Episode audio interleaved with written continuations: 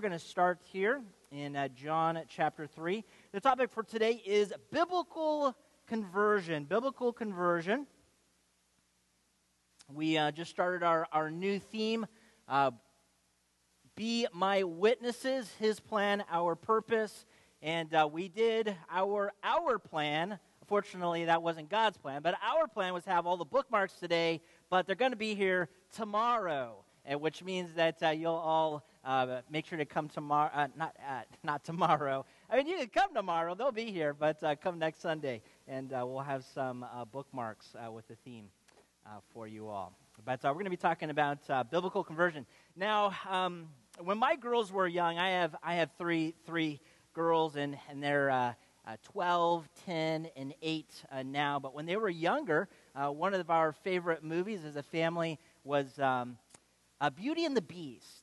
And uh, Beauty and the Beast tells a, tells a, a great story of, of a man who was really kind of very self-centered, and he was all about himself. And, uh, of course, he got cursed and uh, turned into the beast. And uh, here comes uh, Belle, and through Belle's kindness and love, uh, she's able to turn this really guy who was very self-centered. And uh, he ends up really giving his life uh, for her. And uh, so it's all about someone coming really from from um, one place to another. It's all about really change. And in the world today, uh, they, they have this idea about change. They may even say this, people can adapt, but they don't change. And so that's kind of a, a repeated idea in the world today. People may adapt, uh, but they don't change. Change. However, when you look at the pattern of people's lives, though they don't know it, there is this sense in their life that they need change.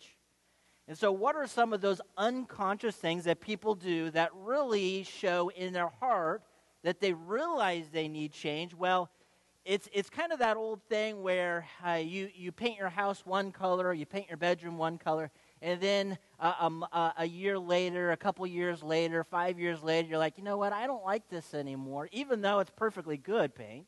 You think, you know what, I want to paint this again. They cover it up. Or maybe you have a cell phone and, and uh, you go, you know what, though my cell phone works perfectly, I don't want this one anymore.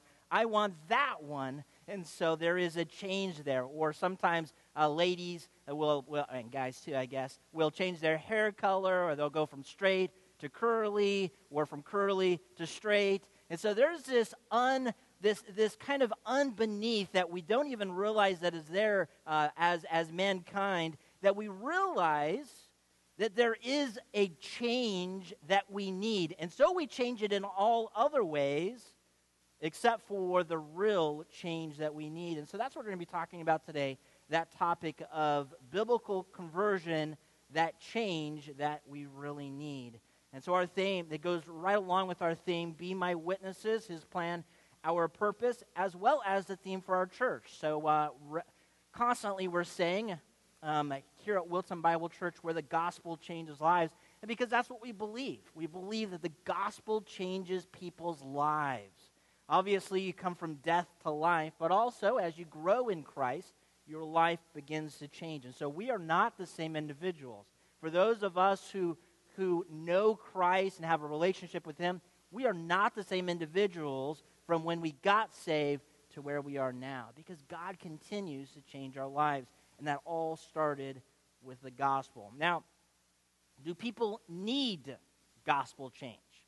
Do people need gospel change? And that's something to, to ponder this morning. So as we think about change, as we think about this theme, Be My Witnesses, His Plan, Our Purpose, do people really even need the change that we have? Do people even need gospel change or, or biblical change? Some would say no. Some would say, this is who I am, and you can either love me the way that I am, or you can take a hike, all right? So you can go find something else to do. Matter of fact, some maybe even say this, why change? You shouldn't impose your ideas on others.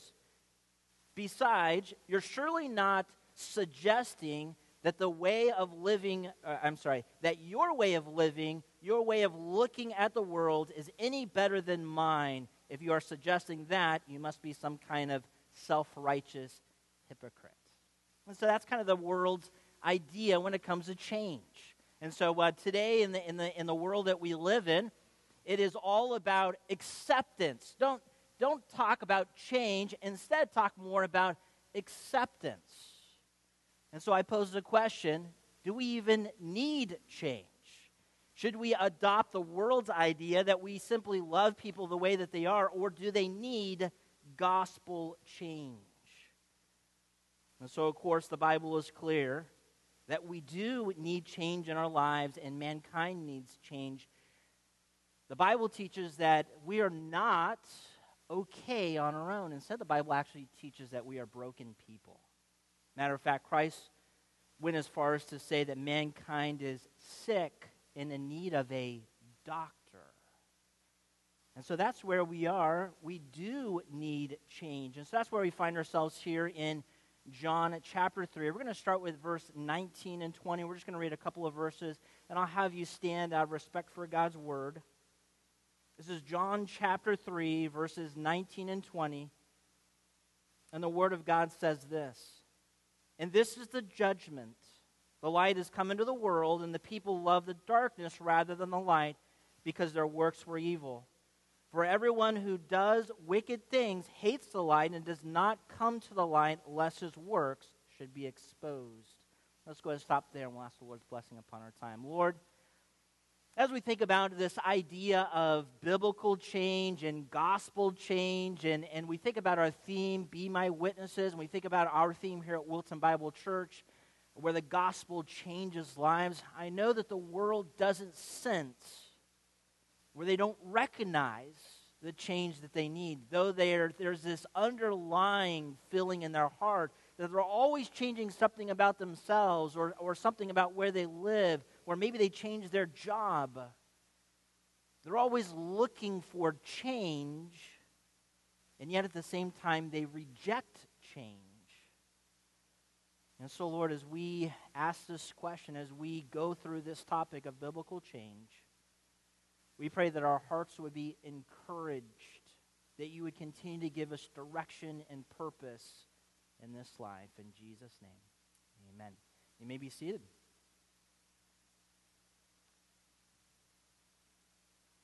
The Gospel of John points to the truth of why many people would say, no, I don't need change, or no, just love me like I am, or if you are to say, I need change, you must be some self-righteous uh, hypocrite.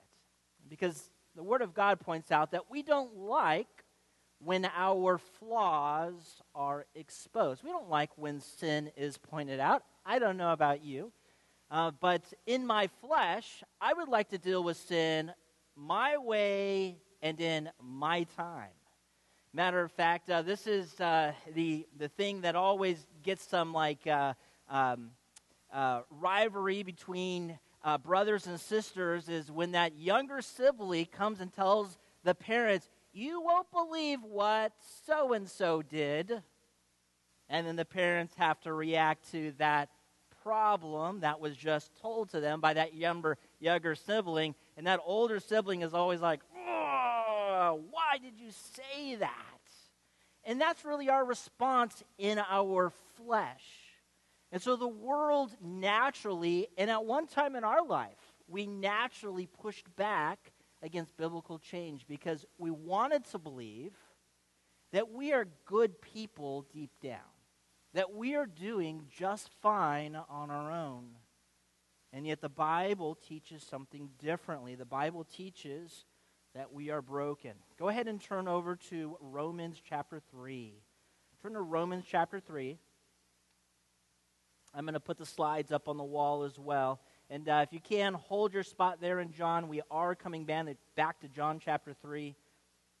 But uh, Romans uh, chapter three is, is what we're going to look at next. Because really this problem of sin, though the world might think, I am a good person deep down, this is what the Word of God says about mankind. And so this is Romans chapter three. This is Paul writing to the church of Rome. And he's writing to a church that is full of both Gentiles and, and Jews. And sometimes the Jews thought to themselves, you know what, I am already saved because I'm part of God's family, I'm part of Israel. And so he has to kind of, in a way, teach them that they are not saved just because of their history, their family history. And so here in, in verse nine, he says this, "What then? Are we Jews any better off? No, not at all. For we have already charged that all, both Jews and Gentiles, are under sin." And he goes on to say this, "As it is written, none is righteous, no, not one. No one understands, no one seeks for God. All have turned aside, together they have become worthless. No one does good, not even one." You say, well, the world can point to different good things that they do. Maybe they... They give to a charity, or or, or maybe they, they save uh, the, the wildlife. And so it's always um, uh, great to see when you're when you're online, you see those little videos of like, uh, I don't know, a dog stuck in the canal and someone rescues that dog's life out of the canal. And th- those things are great, and, and those things are positive, but that's not the change that we're talking about. Because unfortunately, there's not enough good deeds that we could do to outweigh our bad deeds, our sin. So, even though the world may do lots of good things, unfortunately, they've already done lots of bad things. And of course, because we stand before a holy God, it's not the amount of sin that condemns us, but simply one sin that condemns us. And that is the sin of diso- uh, um, disbelief, not believing in the Son of God. And we'll, we'll see as, as we kind of unfold uh, this idea.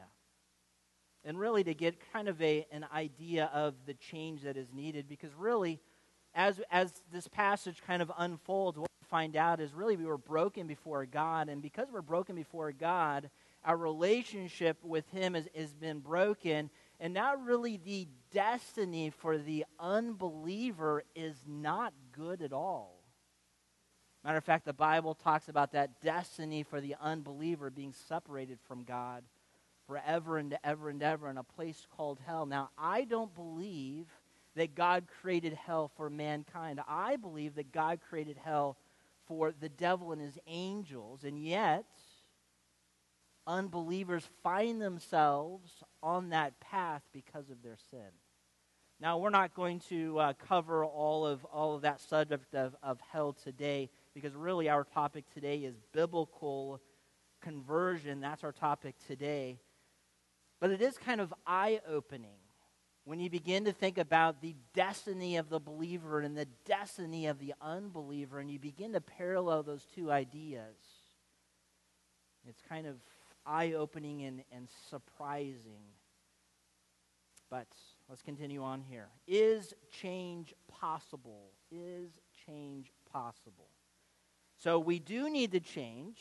Paul points out that none is righteous, no, not one. No one understands, no one seeks for God. But is that change possible? Now, some people, they, they look at that change and they say, well, tr- self-transformation can come through hard work. If if uh, if I just change a routine, if if I just join a group, I can get over that bad habit. And so they, they try to force change in their life through self-transformation or enough hard work. And so Jesus talks about this. Turn back to John chapter three. Turn back to, to John chapter three. We're going to look at John chapter three uh, real quickly here. And starting in verse one, it says this, "Now there was a man of the Pharisees named Nicodemus, a ruler of the Jews." All right, here's this this, this Jew, and uh, he, he knew a lot about what was going on. There were many people that looked up to him as, as, as a ruler, as, as a Pharisee. And yet, notice his question here. It says, "This man came to Jesus by night," and so kind of a cover of night. He did it kind of secretly, "and said to him, 'Rabbi, we know that you are a teacher come from God, For no one can do these signs that you do unless God is with him. Now let me point out something here. He is not simply saying, I realize, Jesus, based upon what you are doing, based upon the miracles, based upon your own words, I realize that you have come from God. There is a twofold question here. He states, I realize you've come from God. But his real question he wants to ask is, how do I get to God? I realize you've come from God. How do I get to God? And we know that because of what Jesus, his, what he says next. So he doesn't talk about how he's come from God. Instead, he really tells them how to get to God. And so notice here in verse three, and Jesus answered him. Notice, again, he didn't really ask a question. He made a statement. I realize you're from God. But he asked the que- he answers the question that Nicodemus in a way asked. And he says this, truly, truly, I say to you, unless one is born again, he cannot see the kingdom of God. All right, so Nicodemus is, is, is left there, and, and he's thinking to himself, okay, I've done all of these good things in my life. I am a leader. I am a Pharisee. Other people look up to me, and I realize you've come down. What do I need to go to heaven? And notice Jesus Christ doesn't say, well, just work a little harder. Just work a little harder. You just got to change just a couple more things, and then everything will be good. It, it is not through self-change. It's not through hard work. But instead, really, Jesus' answer to Nicodemus' question says, it's not about your work, but instead you must be born again. And of course, what is Jesus talking about when he says he must be born again? Well, that is some things, something that needs to happen in his life that Nicodemus can't do on his own. And so when we talk about the, those birth, that born again, that, that first birth is Nicodemus's physical birth. That second birth is spiritual life. One was physical life. The next is spiritual life. And Jesus Christ says that comes through the Holy Spirit. And so to Nic- Nicodemus's question, and of course, again, he made a statement. I realize you've come from God. Based upon what you've said, based upon your works, my question is, how do I get to God? And Jesus says, I just want to let you know, you can't do it by yourself. The change you need must come through the Holy Spirit. You must be born again. And then he finishes up with this, because the next question might be, well, how does one become born again? And then notice how Jesus finishes up this conversation in verse fourteen. So John three fourteen, it says this, and as Moses lifted up the servant in the wilderness, so the Son of Man must be lifted up. And whoever believes in him may have eternal life. Whoever believes in him may have eternal life. Now, what is Jesus talking about? Well, he's connecting him, himself back to something that happened in the Old Testament, in the, in the book of Numbers. Now, the book of Numbers, uh, Israel is, is out wandering around, and, and if you've ever read through the Old Testament, you know Israel, uh, time after time, they would complain. And here they are, they're, they're complaining about God, and they're compla- complaining about what God has given to them. And so this is in Numbers twenty-one in verse five, it says this, and the people spoke against God and against Moses.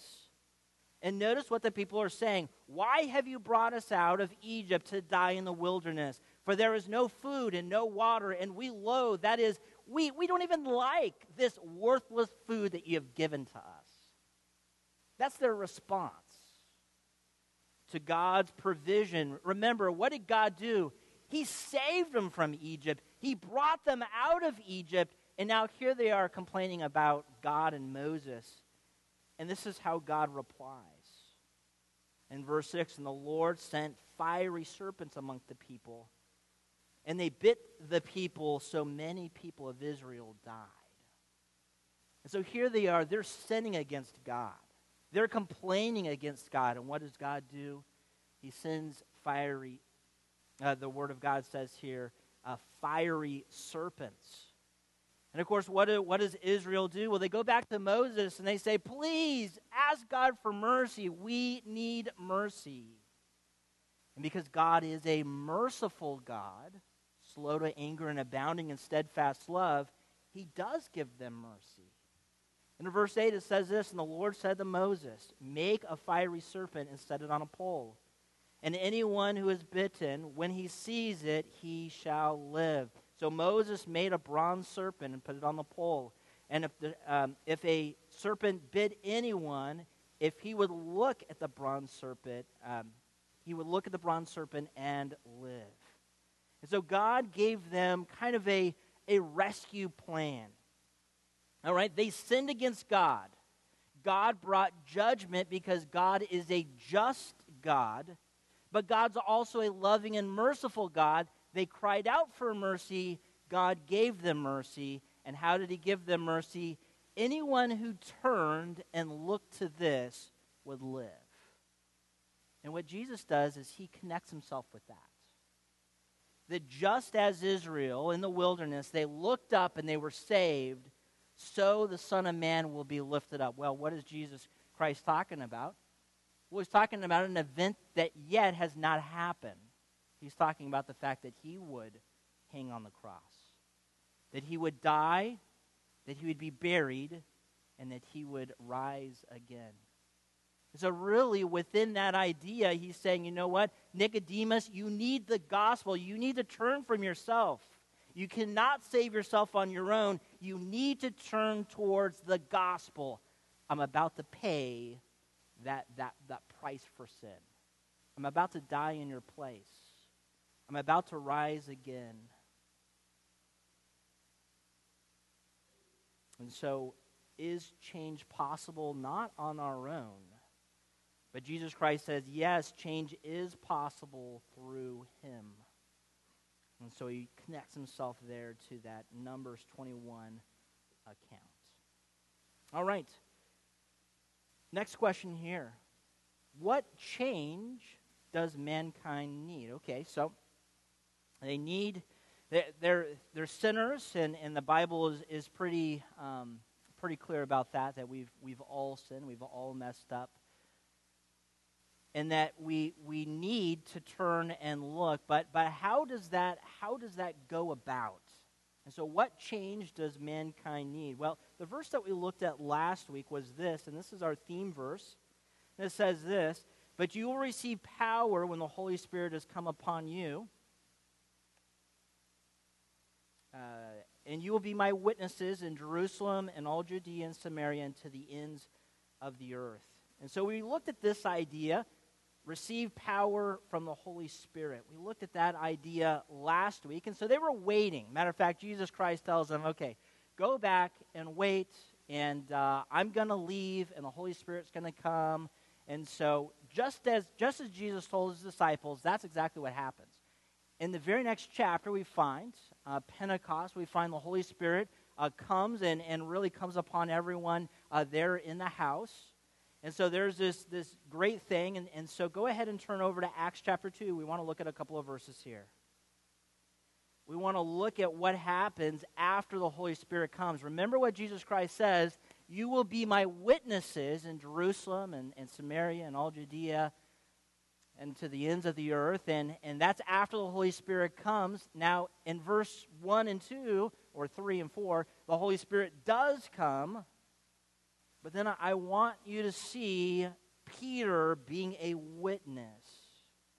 And I want to see this, this process that happens. So we're actually looking at kind of like a case study for the gospel, because it is an illustration found in God's word for the gospel. And this is really the first time it's, it's communicated in this way after the Holy Spirit comes. And so here in, in Acts two twenty-two, it says this, men of Israel, hear these words. Jesus of Nazareth, a man attested to you by God with mighty works and wonders and signs that God did through him and in your midst, and in your midst, as you yourselves know, this Jesus delivered up according to the definite plan and foreknowledge of God, you crucified and killed by the hands of lawless men.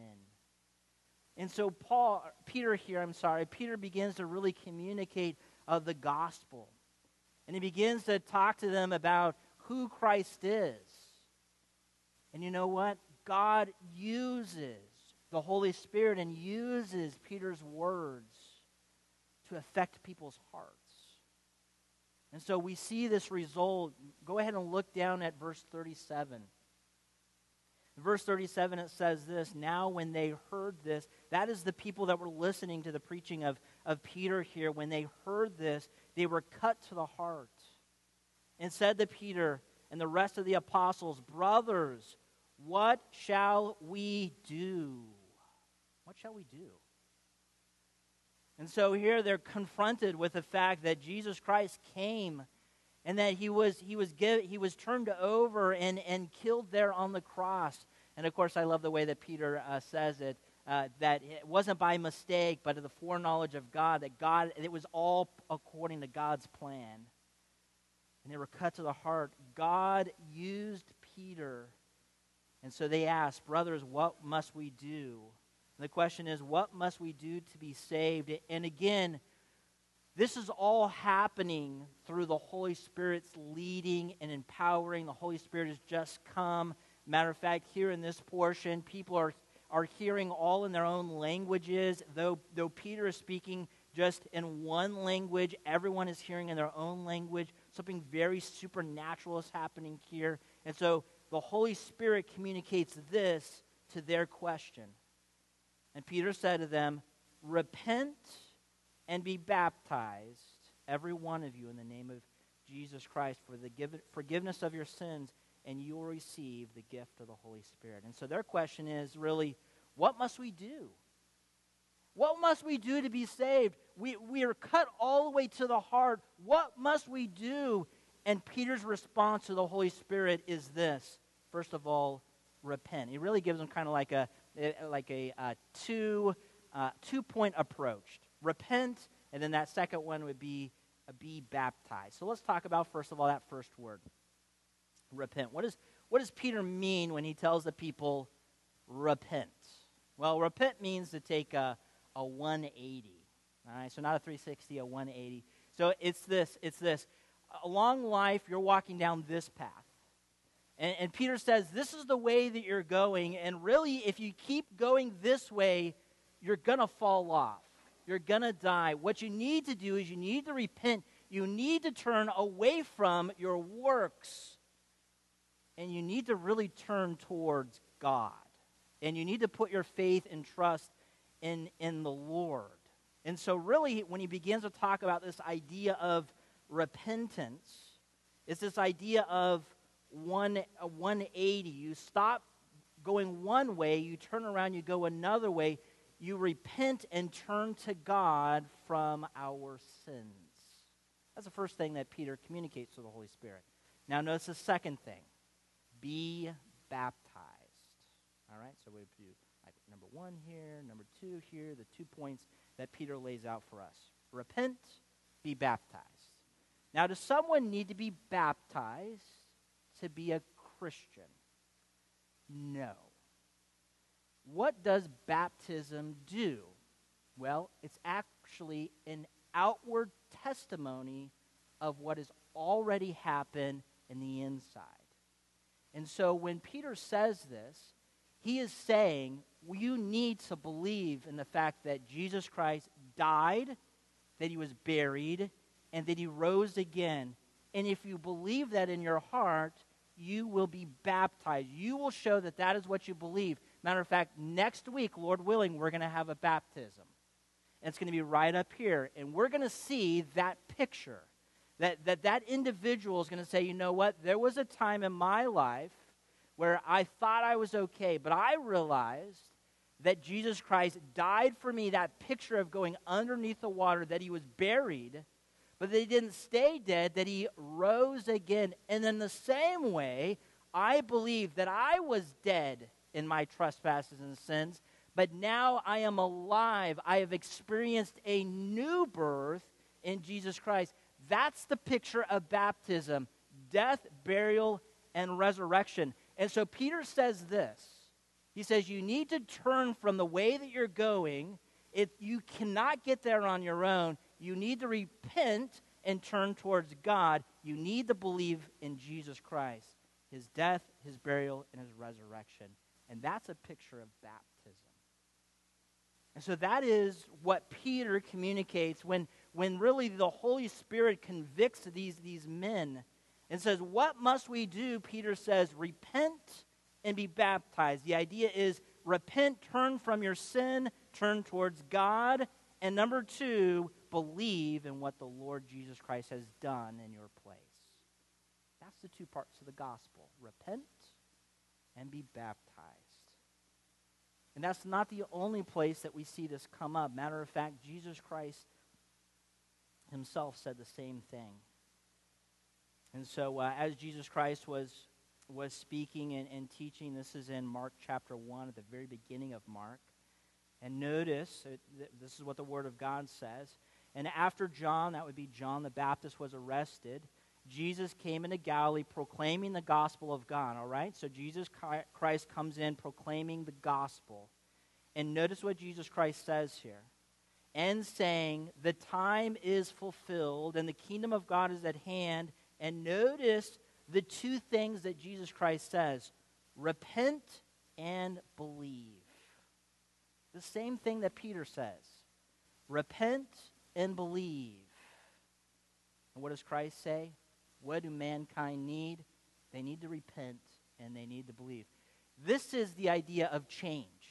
So we're going down life. We think that we're okay. We're, we're good in the inside. We're, we're doing just fine. But the Bible says actually what we need to do is we need to repent. We need to turn from the way that we're going. We need to turn towards the Lord and we need to believe. And so that is biblical change. It's not from joining a group, it's not from overcoming an addiction, it's not from going from a, a, a mean person to a nice person, it's not carrying your neighbor's stuff out uh, to the curb, it's not going to church, it's not being a church member, it's turning towards Christ. Matter of fact, Mark uh, Dever, Dever, a pastor and author, he says this, it's not reciting a creed. It's not saying a prayer. It's not becoming a Westerner. It's not reaching a certain age, attending a class, or passing through some site of rite of adulthood. Rather, conversion is turning with our whole lives from self-justification to Christ's justification, from self-rule to God's rule, from idol worship to God worship. So salvation is about a change. It's not just a, a mental thing. In this, in this postmodern world that we live in, there are many people who say, I believe in a God. They may even say, I am spiritual. But just because they believe in a God or just because they are spiritual does not mean that one day when they die, they will be present with the Lord.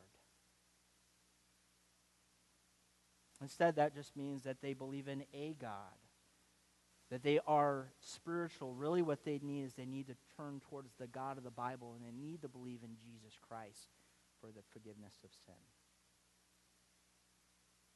And so that repentance and that faith, biblical change, relies uh, relies on Christ alone and allows God to change lives. It is the gospel that changes lives. We do not change lives. John Newton said this, I am not what I ought to be. I am not what I wish to be. I am not what I hope to be. Yet I can truly say, I am uh, I am not what I was by the grace of God. I am what I am. And we could probably say the same thing. As we think about this idea of the gospel changes lives, as we think about this idea of be my, my witnesses, there's no doubt to me that there was someone that came along your path and shared the gospel with you. Whether you heard it within a church like this, whether it was in a Sunday school or maybe Awanas or maybe in a Christian school, that someone shared the gospel with you. Someone was a witness. and that gospel changed your life. And you would say, you know what? I'm not perfect. And maybe I even wish I was better. And if we look at ourselves and we're honest with ourselves, we'd say, I wish I was better. But then we gladly say, you know what? I am what I am because of God's grace. So how does change happen? How does change happen? How does this great change happen? Well, turn over to uh, John, uh, Acts Acts chapter sixteen. Acts chapter sixteen. This is the last uh, case study we're going to look at as far as uh, the gospel. But look at Acts chapter sixteen. Something remarkable happens uh, here in Acts chapter sixteen. I'm not going to put the uh, slides up on the wall. So Acts chapter sixteen, because we're going to be looking at a handful of verses here. Notice here in verse twenty-five, it says this: about midnight, Paul and Silas were praying and singing hymns to God, and the prisoners were listening to them. Okay, now, Paul and Silas were in prison not because they did something wrong, all right? They were actually doing the right thing. They were right in God's will. Sometimes when you're right in God's will, sometimes still bad things happen, and that was true for Paul and Silas. They were doing the right thing, and, and they were thrown into prison. But here in verse twenty-six, and suddenly there was a great earthquake, so that the foundation of the prisons were, were shaken, and immediately all the doors were opened, and everyone's bonds were unfastened. Okay, this is a miracle in itself, all right? So this is supernatural. This is not just an earthquake that makes bonds unfastened, all right? In verse twenty-seven, and then the jailer woke and, and saw that the prisoner doors were open. He drew his sword and was about to kill himself, supposing that the prisoners had escaped. All right, he was going to kill himself because it was It would probably be faster if he killed himself, and maybe it would look as if maybe one someone got loose, killed him, and then maybe his maybe his um, uh, family would be spared from any type of judgment. So he's going to kill himself. But here in verse twenty-eight, then Paul cried with a loud voice, "Do not harm yourself, for we all we are all here." And the jail, jailer. called for lights and rushed in, and trembling with fear fell down before Paul and Silas. And he brought them out and said, "Sirs, what must I do to be saved?" That's our second ca- uh, case study today. And so if you remember, Peter preached, and the men said, "What must we do?" Peter said, "Repent and believe." Repent and believe. Or repent and be baptized. The idea is repent and believe. And now here we have the jailer, and he says, "Sirs, what must I do to be saved?" And notice Paul's response here. Notice Paul's response. This is up on the wall for you if you didn't flip there. It says this. And they said, "Believe in the Lord Jesus, and you will be saved, you and your household." And they spoke the words of the Lord to him and to all who were in his house. And the, uh, let's see here. Oh, looks like I uh, dropped off a, a verse there. But that next verse is that that really him and his house were baptized. They did be- believe.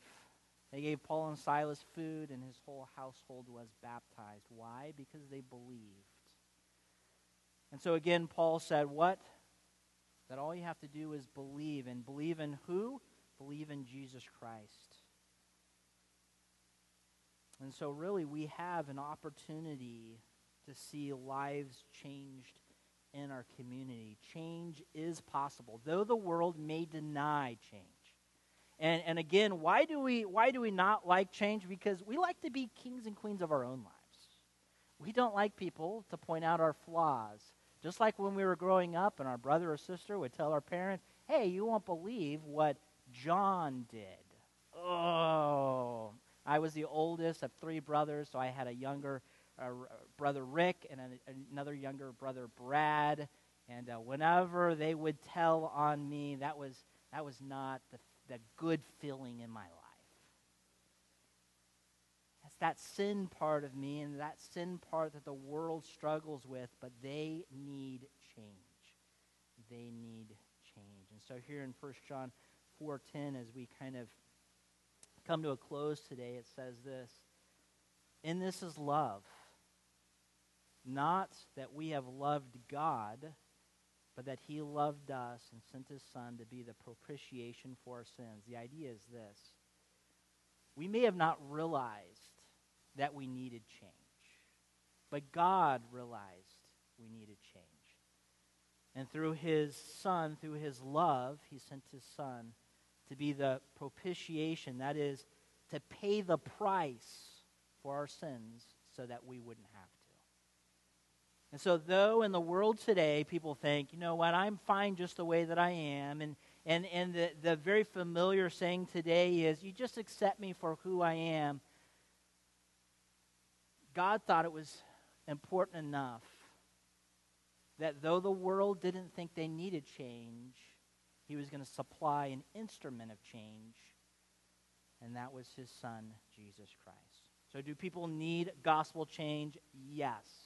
Why? Because we're all sinners before a holy God. Is change possible? Yes. But it cannot be through self-transfer, transformation and hard work. It must be through Jesus Christ. We must be born again through God's Spirit. What change do we need? We need to repent and turn from our sins and turn to Christ. How does this great change happen? Through faith. We must put our trust and dependence in the work of Christ. We will, must rely fully on Christ's death, burial, and resurrection for salvation. And so that's biblical change. It's not about simply giving up something or giving up something for a month, but really gospel change is about turning from our sin and turning towards Christ. Now, I, I need to say this because I... I know this to be true, that sometimes, and, and this topic this year, be, be my witnesses, his plan, our purpose, sometimes the word evangelism in churches is kind of like a, a bad word. And let me tell you why. Because evangelism is, is like one of those words that creates fear in people's lives. It, it discourages us because sometimes we, we look around and we think to ourselves, I haven't been a witness like I know I should. And, and sometimes that can be discouraging, or sometimes that can create fear. It's like, I'm supposed to witness, but what if this happens? Or maybe it's guilt. Maybe you know you're, you're a strong Christian and, and you, you know how to share the gospel, but you just don't take those opportunities.